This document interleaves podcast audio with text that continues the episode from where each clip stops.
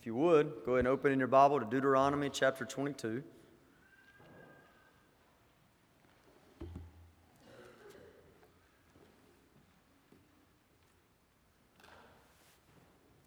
As we've come through Deuteronomy together, this is where we find ourselves under God's providence this morning. In Deuteronomy 22, God willing, verses 1 through 12. Let's pray that the Lord would help us.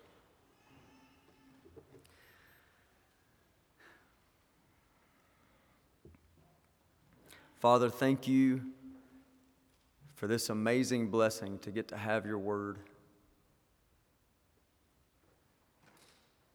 And God, we believe that your word gets into every part of our lives, Lord. And we love it. We're your people. We want to be guided by you, Lord. We love commands from our King, promises from our Savior. We love your word, Lord. Thank you. God, I pray that you would give us eyes to see as we read it and meditate on it together this morning. We commit this time to you. In Jesus' name, amen. The, ES, the ESV title for this section, Deuteronomy 22, verse 1 through 12, is Various Laws. Some of them are going to be a bit strange to your modern ear, but we're going to try to meditate on all six of these various laws in Deuteronomy 22, verses 1 through 12. A quick word on interpretation of Old Testament law before we actually read it and dig into it together. Quick word on interpretation. It's very obvious as you read through this that, um, and what we're about to read, it's obvious that these were laws uh, specific, specifically for the people of Israel. Um, for example, verse 12, the sixth law that we'll read, will say that um, you need to have these tassels on the four corners of your garments, and I don't see anybody wearing that this morning. Um, this is something specific for Israel, a similar way that we would think about ceremonial law or dietary laws that set apart Israel from the nations. And, um, and as Christ came, all that was fulfilled in him. Uh, so, what do, what do we take away from that information that, that, that what's here is written to and for the people of Israel? What do we take away from that? Um, what do we do with that information? There's a few options. Number one, we could just completely ignore these laws, and that would be wrong and sinful, even. 2 Timothy 3 says all scripture is breathed out by God and is uh, good for instruction and teaching and training and righteousness. So we shouldn't just ignore these laws since they're for Israel. I guess we could also, uh, secondly, we could, we could just try to obey them strictly and put tassels on the four corners of your garments and, um, and, and be, um, be under the dietary laws, etc. You could, you could do that sort of thing. But actually, it's interesting. That actually itself would be disobedience. Uh, there were people in the New Testament that were trying to command circumcision, for example, um, and make Gentiles Jewish, and they were actually disobeying God in what looked like strict adherence, and it really wasn't. It wasn't strict adherence because they weren't understanding Old Testament law very well. So, what do we do with these commands? I'll just give you a couple things. We need to see God's character in these commands, which I hope to do. I hope to do. Hope we, do, we can do that this morning. And we also need to see principles to live by. As we see God's character in these laws, we also see principles that we can live by. Romans 15 4 says, The things that were written before were written for our learning. So we need to learn from this as we read it. We don't ignore these words, these laws. These things were written for were written for our learning. There's an Old Testament law, we'll come across it soon, that says, Don't muzzle an ox while it treads out the grain. Well, I would challenge you to go look at what the Apostle Paul in the New Testament, he writes out that law and takes a principle from it and uses it to encourage the church. That's the sort of thing that we should do too as we read through these laws. So that's exactly what I want us to do. I want us to see the character of God. I want us to take away principles to live by as we look at these six various laws. Um, number one, law number one is found in verses 1 through 4, and it's a law about lost property. A law about lost property. So let's read it together. You shall not see your brother's ox or his sheep going astray and ignore them. You shall take them back to your brother. And, and if he does not live near you, and you do not know who he is, you shall bring it home to your house, and it shall stay with you until your brother seeks it. Then you shall restore it to him. And you shall do the same with his donkey, or with his garment, or with any lost thing of your brother's which he loses and you find. You may not ignore it. You shall not see your brother's donkey or his ox fallen down by the way and ignore them.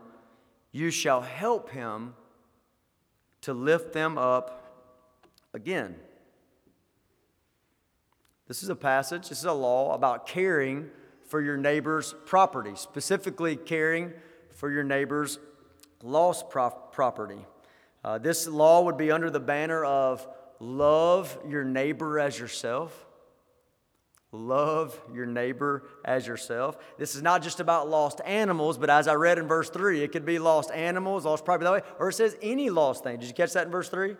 Any lost thing of your neighbor. It's not just about animals, but about any lost property of your neighbor. And there's basically three scenarios are given in what we just read.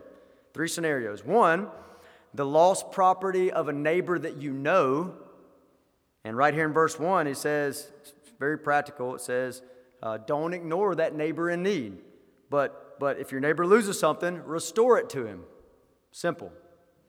Second scenario, the lost property of a neighbor that you don't know. Maybe they live too far away. Maybe you don't know who they are. Well, again, the command in verse 2 is you don't know the person who's lost something, but, but take care of it Take care of that lost thing. Maybe it's a, an ox or whatever it is. Take care of that lost thing. That might take some self sacrifice, by the way.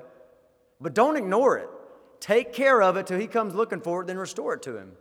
Love him in that way. Then the third scenario is if you see your neighbor struggling in the ditch. Do you see that in verse 4? You shall not see your brother's donkey or his ox fallen down by the way and ignore them. You shall help him Help him to lift them up again. So you see your neighbor struggling in the ditch. Don't ignore him. Get your hands dirty. He says, Get down in the ditch with him and help him. Don't pass by him like those Pharisees. Remember the, the, the Pharisee that passed right by the, um, the man that was down in the ditch and hurt and broken? The Good Samaritan didn't. Remember that story? Says, Don't just pass by them. Now, I think we need to take this law and remember to beware of the, well, that's not my problem mindset. That's not my problem. That's a mindset we need to be warned about.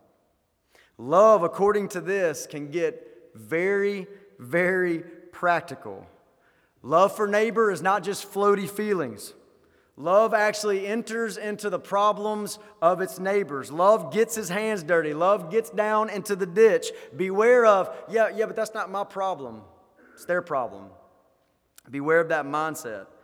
That's a problem of the human heart that goes way back.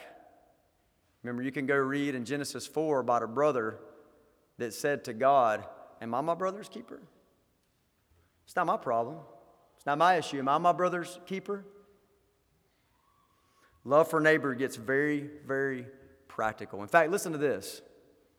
In the New Testament, 1 John chapter 3 verse 16 says this, "By this we know love that he laid down his life for us." Man, praise God for that that Jesus didn't just pass by, he didn't ignore us, but it says this is how we know what love is. Not that just this kind of do no harm mindset. No, he leaned in and laid down his life for us. He got down into the ditch. And it says, First John, I'm still reading here, and we ought to lay down our lives for the brothers. The way Christ has laid down his life for us, we ought to lay down our lives for the brothers. Now it's interesting because when, when the next verse in 1 John 3 gets practical, you would think it'd say something really glorious like, um, uh, you know, die for your friend, take the bullet for him, you know. Uh, something, something that's like, maybe he lays down his life in that sense. And instead, listen to the next verse. Next verse. But if anyone has this world's goods and sees his brother in need, yet closes his heart, the language of Deuteronomy 22 is, is ignores him. If he closes his heart, how does, how does God's love abide in him?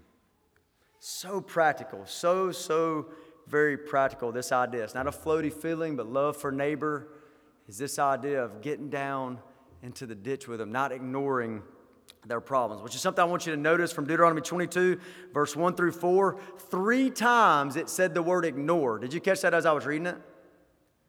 It said, it said ignore. It said, uh, don't ignore his problem.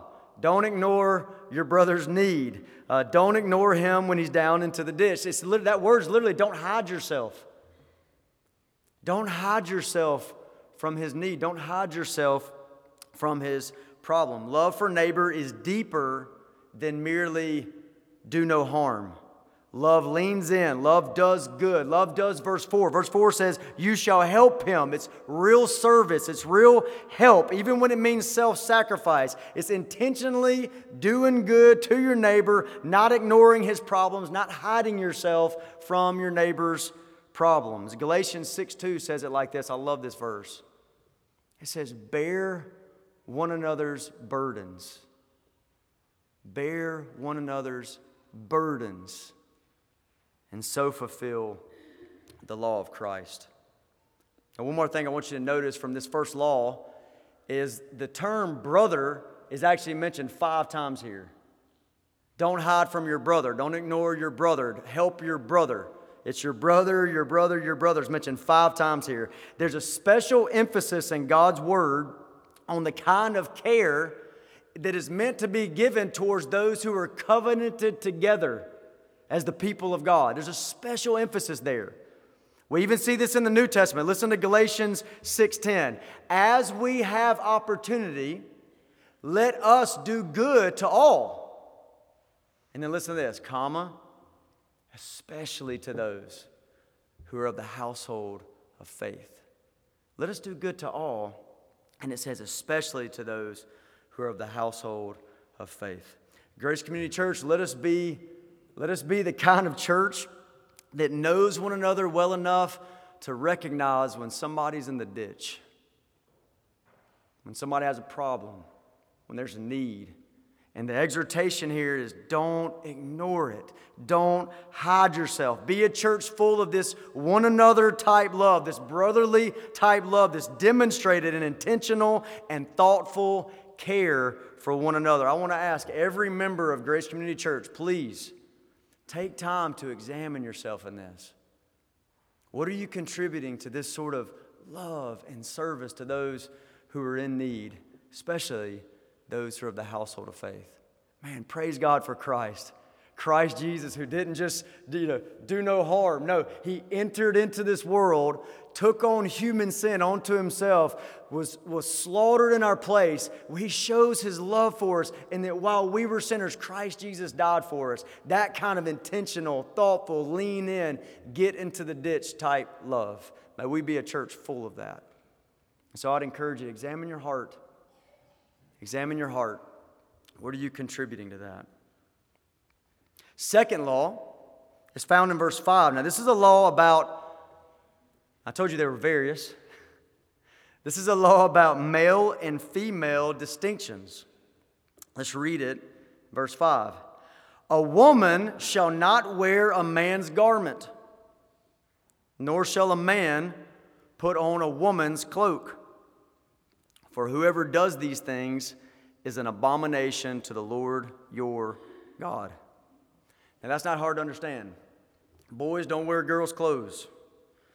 Girls don't dress like boys. It's not hard to understand this.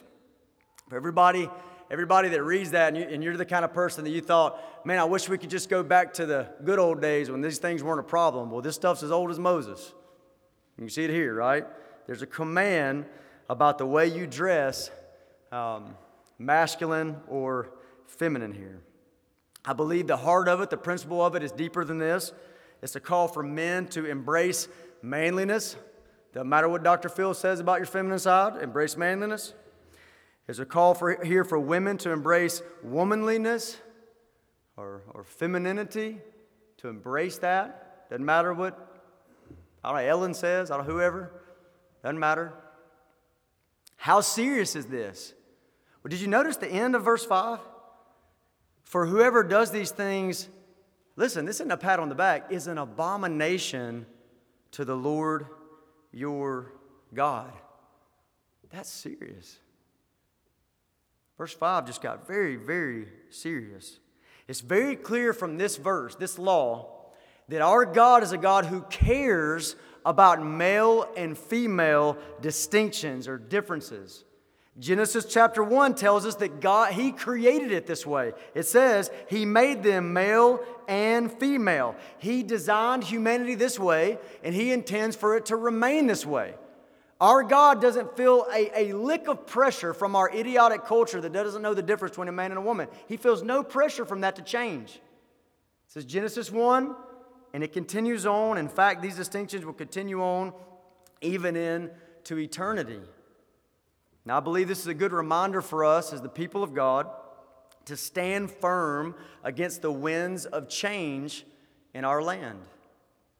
And we can begin right here with Deuteronomy chapter 22, verse 5. Think about all the socially um, acceptable ideologies that if I just if I just out loud read Deuteronomy 22, 5, man doesn't dress like a girl, girl, girl doesn't dress like a man. If I just read that out loud, the ideologies that would just rage at me feminism, transgenderism, a lot of other LGBTQ adherent stuff, those who are terrified to hurt their feelings, all this stuff. And these, these ideologies are being fed to us, fed to our children through TV, uh, movies, YouTube, music. It goes on and on. One day, just one idea, one false idea after another until it just becomes so normal to you.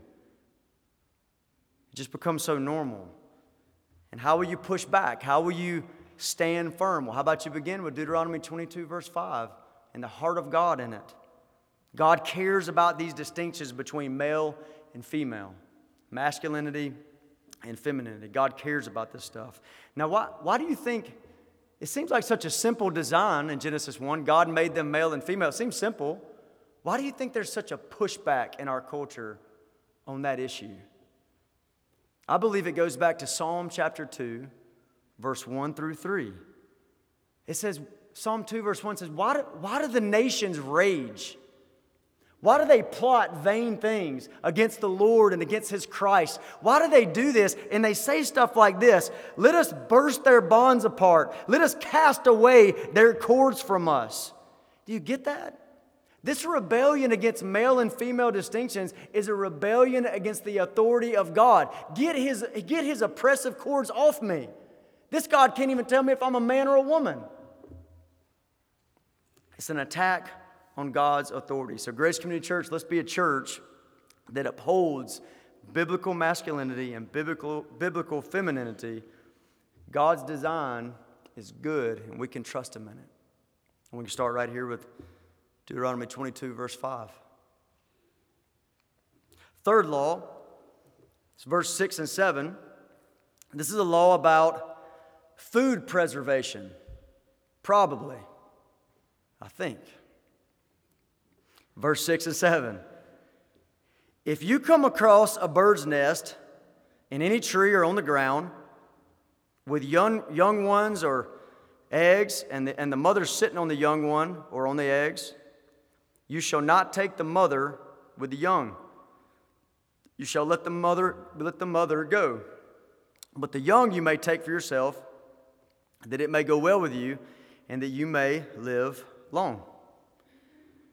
Now, the plain sense of this verse is not hard to grasp, right? You, you, see, uh, you see a mama bird or maybe a hen. Yeah, there's the eggs. You can take the eggs, don't take the mother, don't take the mama bird. Okay? Seems simple. Now, the reason for the command is not so obvious. In fact, it's pretty discouraging to read your first two commentaries on it, and they say, but the modern reader does not know why. this is a law in, uh, in God's Word. Um, but I think most commentaries, you read through this, they speak about this as, as having something to do with food preservation. Uh, in other words, cook, uh, cook the eggs, not the chicken, right? Uh, what's the reason? Well, because you'd stop the food supply. That makes sense if you put yourself in that setting. If you've got chickens that lay eggs, and if you one day you go out and you just get a hankering to get the eggs and kill the chicken too, well, you don't have eggs coming later. It's about food preservation, as many of the commentaries would say. Now, it may be, it may be practically speaking, that the people of Israel needed practical instruction like this. They've been, they've been just, you know, spoon fed, essentially spoon fed manna for 40 years. Maybe they needed really practical information, practical instruction like this. Uh, I don't know. It may be that, um, that there's a connection. Do, do you remember the command about the fruit trees? In Deuteronomy 20, I believe it was. You remember that command? It may be that there's a connection there to that one because remember it says when you take when you lay siege on a city, when you're at war, he says, don't cut down all the fruit trees. And why would he say that? He's talking about preserving food. Don't don't cause the future generations to enter into poverty because you cut down the fruit trees, like win this war, lay siege to it, and that's it. And it may be that there's a connection to the same kind of idea of preserving food. So love your neighbor by not cutting off food supplies during a siege. And also here, love your neighbor by preserving future food supplies. Honestly, I'm not sure, but I don't have another explanation for you. This is, this is God's law here. I want to take this as a chance to say this sort of a side note application. What do you do when God gives a command God gives you a commandment that you don't feel like you fully understand the reason for it. What do you do? You obey it.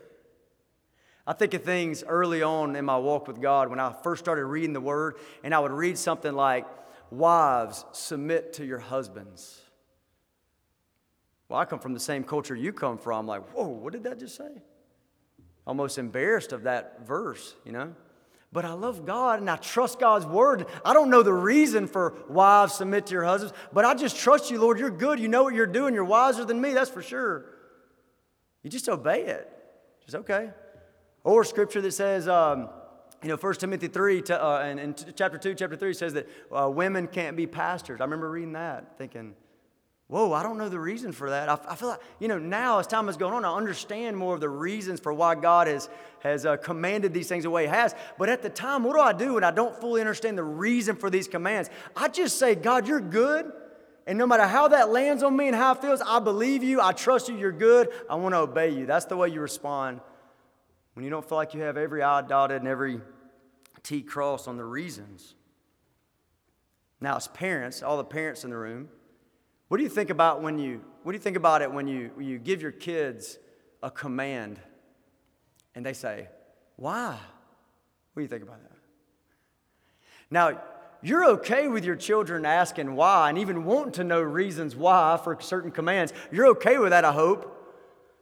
But you know that kind of why that's just, I just don't, I really just don't want to obey this. Why? What's the reason for that?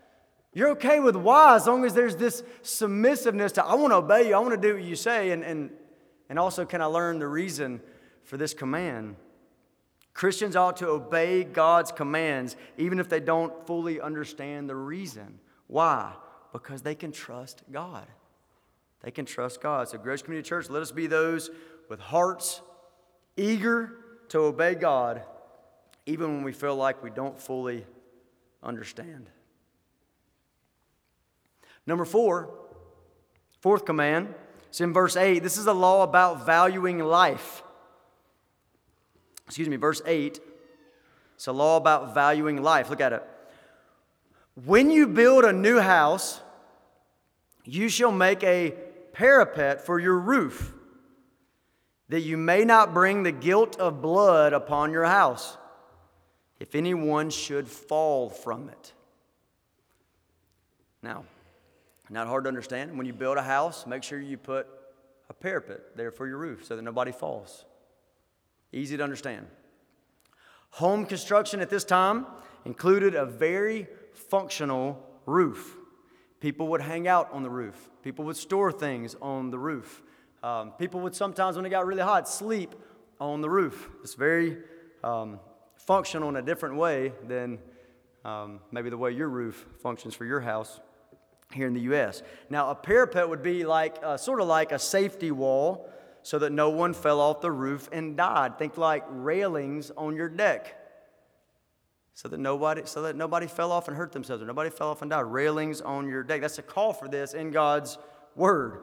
Its purpose was the protection of human life. I mean, look at it again. Look at the last part. It says, it says, um, that you may not bring the guilt of blood. Your negligence to do this could make you guilty of bloodshed if anybody should fall from it. That's interesting. This is about protection of human life. So just as just as God commands his people to love others by valuing their property, he also commands them to love others by valuing their life. And this even affects the construction of your house. Now, like I said, we don't use roofs uh, the same way as they did, so this is not a command to, to construct our houses exactly the same way that they did. Uh, but it is a call for us to value human life deeply, like God does. I mean, it even affects the way you build your home, that, that, you, that you value human life, image bearers of God, like God does. That's, it's definitely, we definitely take away that principle here. And this is a reminder for us that valuing human life, valuing human life is not just shown in refraining from murder or maybe standing against abortion. It's, not, it's shown in those ways, but not just those ways. It can get very, very practical as we see here. Very practical. You can break the spirit of this command by your negligence. You, you can drive in such a way that breaks the spirit of this command. You, you can be unguarded with your children in such a way that breaks the spirit of this command by devaluing human life. Now, from what I can remember, I was thinking about this. I've actually had this. I wonder if anybody here has ever had this verse shared with them by another Christian. I have twice that I can remember. The first time this was, or not maybe not the first time, but one time this was shared with me was concerning a rotten dead tree in my backyard. Um, and a brother, I believe it was Jay Grisham, I think, uh, shared this verse with me. And, and, it's, and, and the connection he's making, I want you to make the same connection, a connection about valuing, valuing human life affects even the way you deal with a dead tree in your backyard that might fall and hurt someone. So, I mean, everybody, you know how expensive that is, right? To get these trees taken down. So I had to give thought to it. Okay, if this thing fell, would somebody get hurt? Could it potentially, you know? Well, we ended up, in light of this first, trusting God, have to get this thing cut down but this verse was shared with me. I think another time it was shared with me was, was I was, and I believe this was Dustin, um, I was rebuilding my back deck. And, if you don't know any, if you don't know this, Dustin has a, a, big background in construction, and I don't. So this is a nice way for him to say, "Do it right." uh, uh, the parapet, you know. The next step he took was, "I'm not going to let my kids play on it if you don't do it right." But it makes you, but you know, I, I just, the thing I want you to grab from this idea is how practical this love and value for human life really does get in God's Word. It's not, in other words, I want us to beware. I want us to let God's Word get into literally every area of life. Okay? I don't want us to be these superficial Sunday obedience type Christians that just, you know, gets religious when we get here. But no, seriously, like God's word gets into everything. It affects the way you, way you, the way you construct your deck. Like it gets into everything. And we ought to be a people that sees that and, and, and not just sees it, but we'll come to this later, but loves it and enjoys it. Oh God, God, give me direction. Direct, put your finger on everything in my life. Well, God's, God's word does that here. Man, we ought to read it. We ought to read his word and enjoy it. All right. Fifth, fifth law, verse 9 through 11. I believe this is a law about being unmixed with the world. And I'll try to explain that about being unmixed with the world. Look at verse 9 through 11. You shall not sow your vineyard with two kinds of seed, lest the whole yield be forfeited, the crop that you have sown and the yield of the vineyard. You shall not plow with an ox and a donkey together. You shall not wear cloth of wool and linen mixed together. Okay? Now that's an interesting group of commands, right? Very interesting. Now notice the pattern of unmixed, right? So so not don't mix these two seeds together. That's the first one. Then he says, don't mix together this um, ox and donkey to plow together. Don't do that.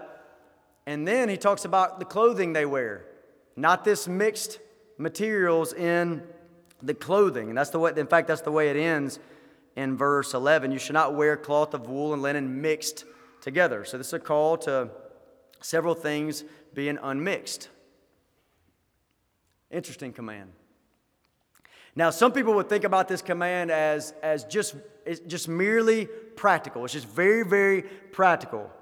Okay, so, and here's what I mean practical advice like uh, you mainly could point to the ox and the donkey. What, what happens? I mean, I'm not a farmer, but I think I understand this. What happens if you try to plow with an ox and donkey together? That ain't gonna go well. That's just practical, right? Don't do that. That's not gonna, you know, one's stronger than the other, one's bigger than the other. It's not, gonna go well. Um, so some people think of it very practical. Okay? And again, maybe Israel need that. They just they've been wandering through the wilderness, take just grabbing manna for 40 years. Maybe they needed some really, really practical advice. But the problem is, is it's really hard to square it only being practical. It's hard to square that with the other two, um, the other two commands. Why not mix the seed? Why, why not mix the materials for your clothing? So it's hard to square it as just being merely practical. Others believe and I think this is right. I believe this is right. Other, others believe that this law about not mixing seed, not mixing ox and donkey, uh, and, and, and not um, uh, mixing the, the materials for the clothing, others believe that this is about keeping Israel apart or separate from the nations like ceremonial law, like dietary laws. Remember, we talked about that. What were the purpose of these laws? To keep Israel separate from the nations in a very real and even physical way. These practices were to keep Israel separate from the world. Now, there's, some, there's actually some research you can look at that says that this mixing of seeds could be traced back to an Egyptian pagan way of doing things that was connected to worship to their God. So stay away from that. There's a possibility saying stay away from that. Don't be like the Egyptians. I believe it's really obvious with the clothing that you wear. Verse 11 says, not these mixed materials in the clothing. Verse 12, we'll get there, but it's going to go on to say, put the tassels. In fact, you should wear the garment and put the tassels there on, on the garment. So, so I really understand, I see why that command could play a role, like dietary laws and other things, to keep Israel separate from the nations. I mean, where, where do you go shop for your clothes? You know, you can't go to the pagan stores. You know? You see somebody come and you look at what they wear. Yeah, yep, that's a Jew. That's a Jewish man right there. Look at his clothing. Like it would, it would have this role of keeping Israel separate from the nations as they obeyed these things. And I believe that's right. That that's the purpose of this command. So it, it makes you ask the question. So then, why would God want to keep Israel separate from the nations? And man, we could just sit there all day, couldn't we? Because the Messiah was promised to come through this nation. A promise to Abraham and his seed. A promise to Abraham and his family who became the nation of Israel that through this nation is going to come one who's a Christ, a Messiah, a Savior, to save people for their sins, to be wounded for their transgressions, to reign as king forever as he's resurrected and ascended. That promised one was to come through the people of Israel. So God was interested in keeping those people separate from the nations. And it makes sense that when Christ comes, those, those ceremonies or those dietary laws or the clothing you wear dissolves with the coming of Christ. God's no longer interested in keeping Israel separate from the nations.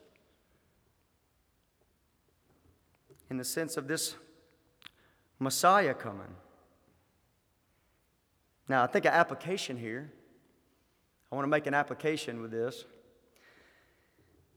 God, like I said, is not God is not keeping his people separate from the world in the same way he was Israel.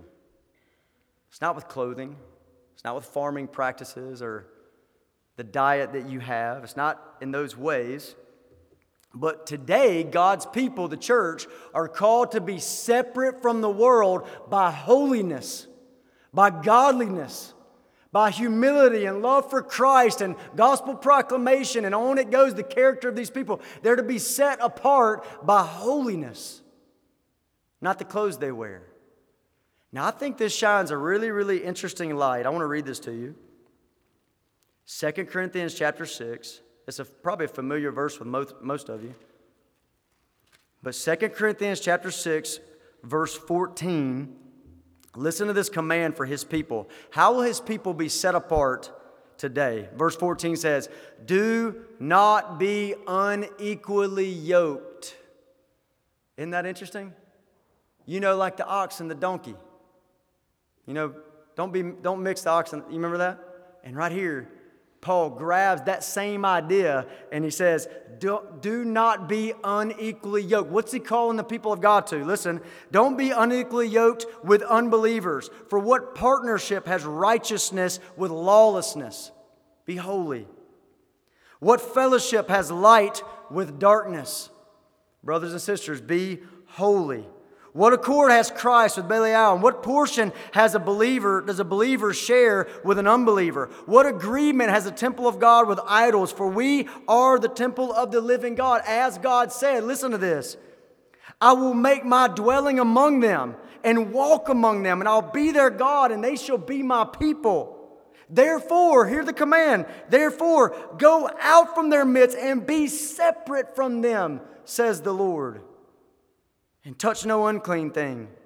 Then I'll welcome you, and I'll be a father to you, and you shall be sons and daughters to me, says the Lord Almighty. Notice the call here to be separate from the world, not unequally yoked. Pointing back to something like that in Deuteronomy 22, verse 10. Don't, don't be unequally yoked. Grace Community Church, I believe we need to feel a warning here about worldliness. About worldliness. Worldliness is subtle. It's more subtle than just blatant immorality. It creeps up on you. Worldliness is deceptive. It's just little by little, little here's a compromise, here's another compromise. I enjoy that in the world. My affections for Christ are low, my affections for his word are low, but I, my affections for the things of this world are high. It's deceptive and it's so dangerous. James 4 4 says, Friendship with the world is enmity with God. To be a friend of the world is to be an enemy of God. So, Grace Community Church, be holy. Be separate from the world, not by farming practices, not by tassels on your garments, but by holiness. James 1:27 says, "Pure and undefiled religion before God is what?" And one of the things it says is to keep oneself unstained from the world. Examine your hearts in this, please. Is worldliness getting a grip on you and your family? Are you walking in holiness as Christ at the forefront of your mind and your thoughts and your affections? Or does the world have it? So, warning here to remain unmixed from the world. Six, last law. And I believe it's a law about remembering God's commandments. Look at verse 12. You shall make yourself tassels on the four corners of the garment with which you cover yourself. Tassels on the four corners of the garments with which you cover yourself. Now, besides keeping the people of Israel separate from the, the nations, what reason is given for these tassels? Okay, we're given more information. If you'll turn with me to Numbers 15. We're given more information about this in Numbers 15. And if you're writing it down, it's verses 37 through 41. Numbers 15, verse 37 through 41. Let's read it. The reason for these tassels. The Lord said to Moses, Speak to the people of Israel and tell them to make tassels on the corners of their garments throughout their generations, and to put a cord of blue on the tassel of each corner. And it shall be a tassel, here it is. What's the reason for these things? It shall be a tassel for you to look at and remember all the commandments of the Lord. Look at it and remember the commandments of the Lord. Keep going. To do them, not to follow after your own heart and your own eyes, which you are inclined to whore after. So you shall remember and do all my commandments and be holy to your God. I am the Lord your God who brought you out of the land of Egypt to be your God. I am the Lord your God. So why the tassels? He said, so you'll look at them and you'll remember the commandments, he says, number one. That you'll obey the commandments. It says here, do them. Number two. And number three, that you will not follow your own heart. Did y'all see that there? Remember the commandments, obey them, and not follow your own heart. Isn't that so interesting? Put these tassels on your garments for this purpose. It's interesting.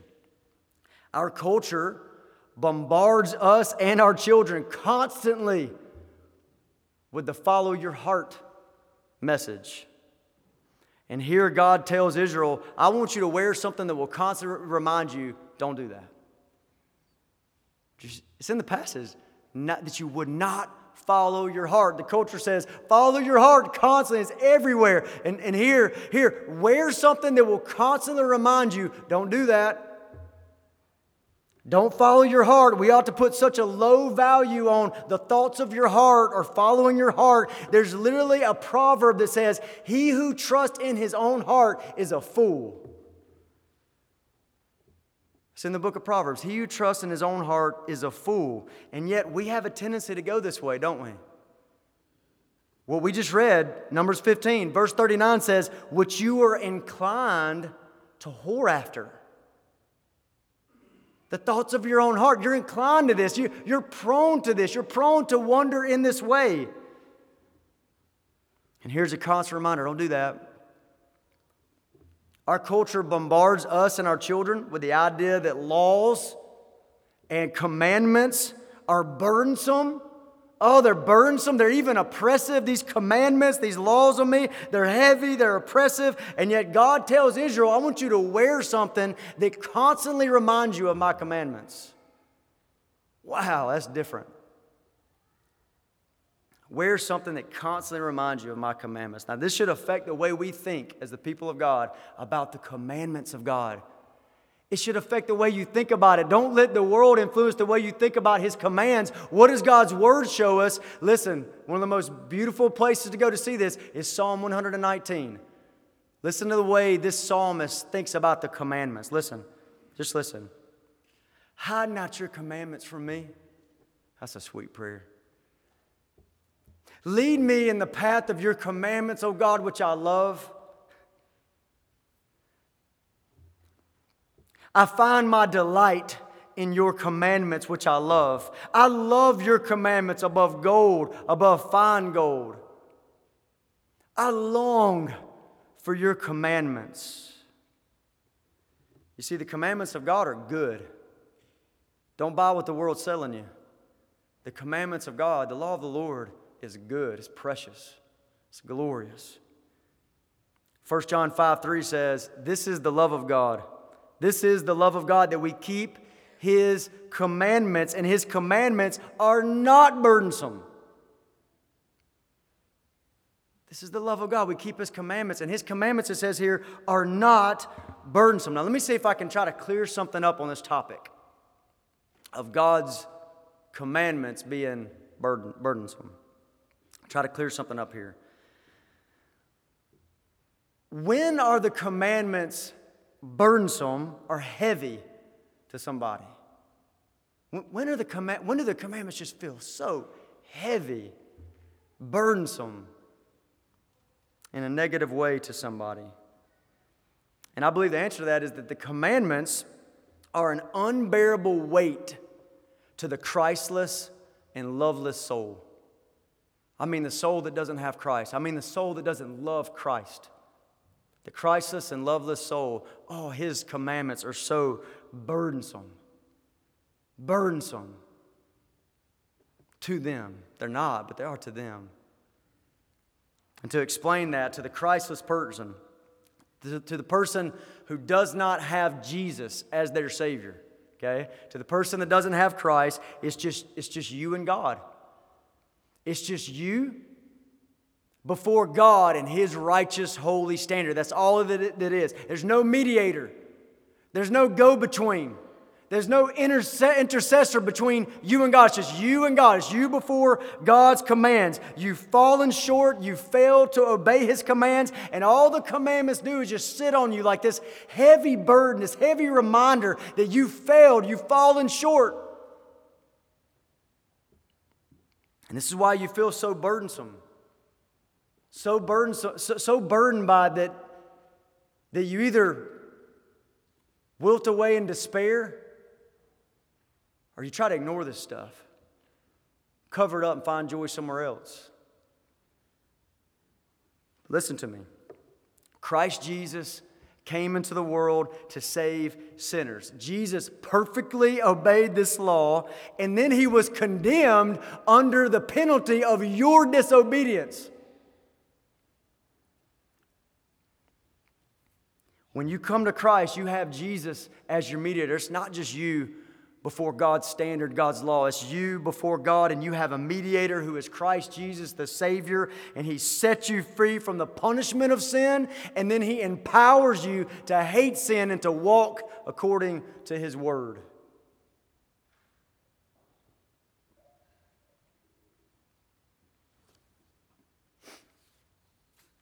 And connected to this, to the loveless person, the one that has no love for God, I mean to the one who has no love for God, trying to keep the commandments just because you have to. I just have to. I got to obey his, you know, I got to obey his word.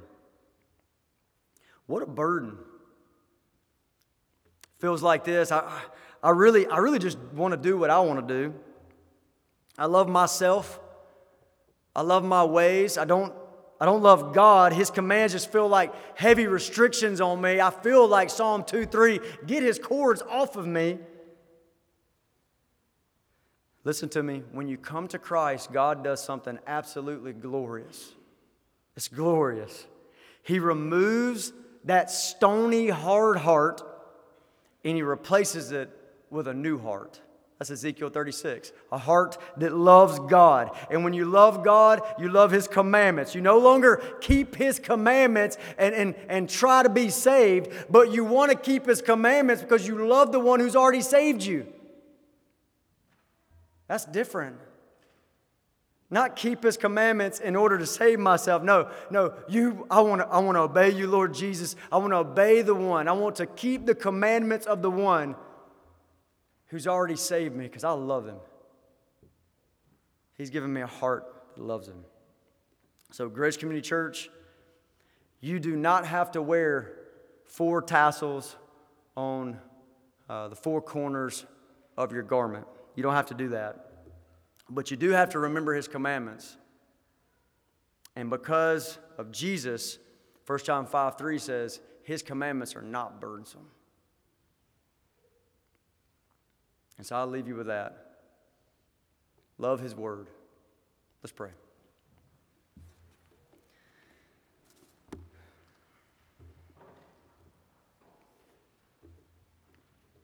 Father, thank you so much for these laws.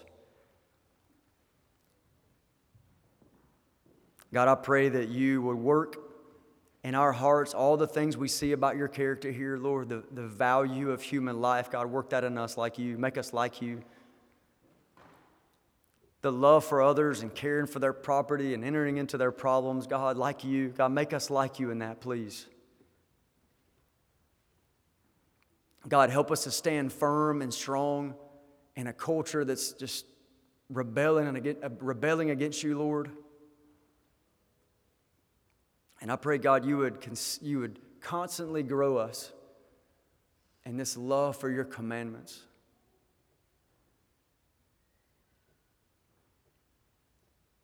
Thank you for hearing us, Lord. In Jesus' name, amen.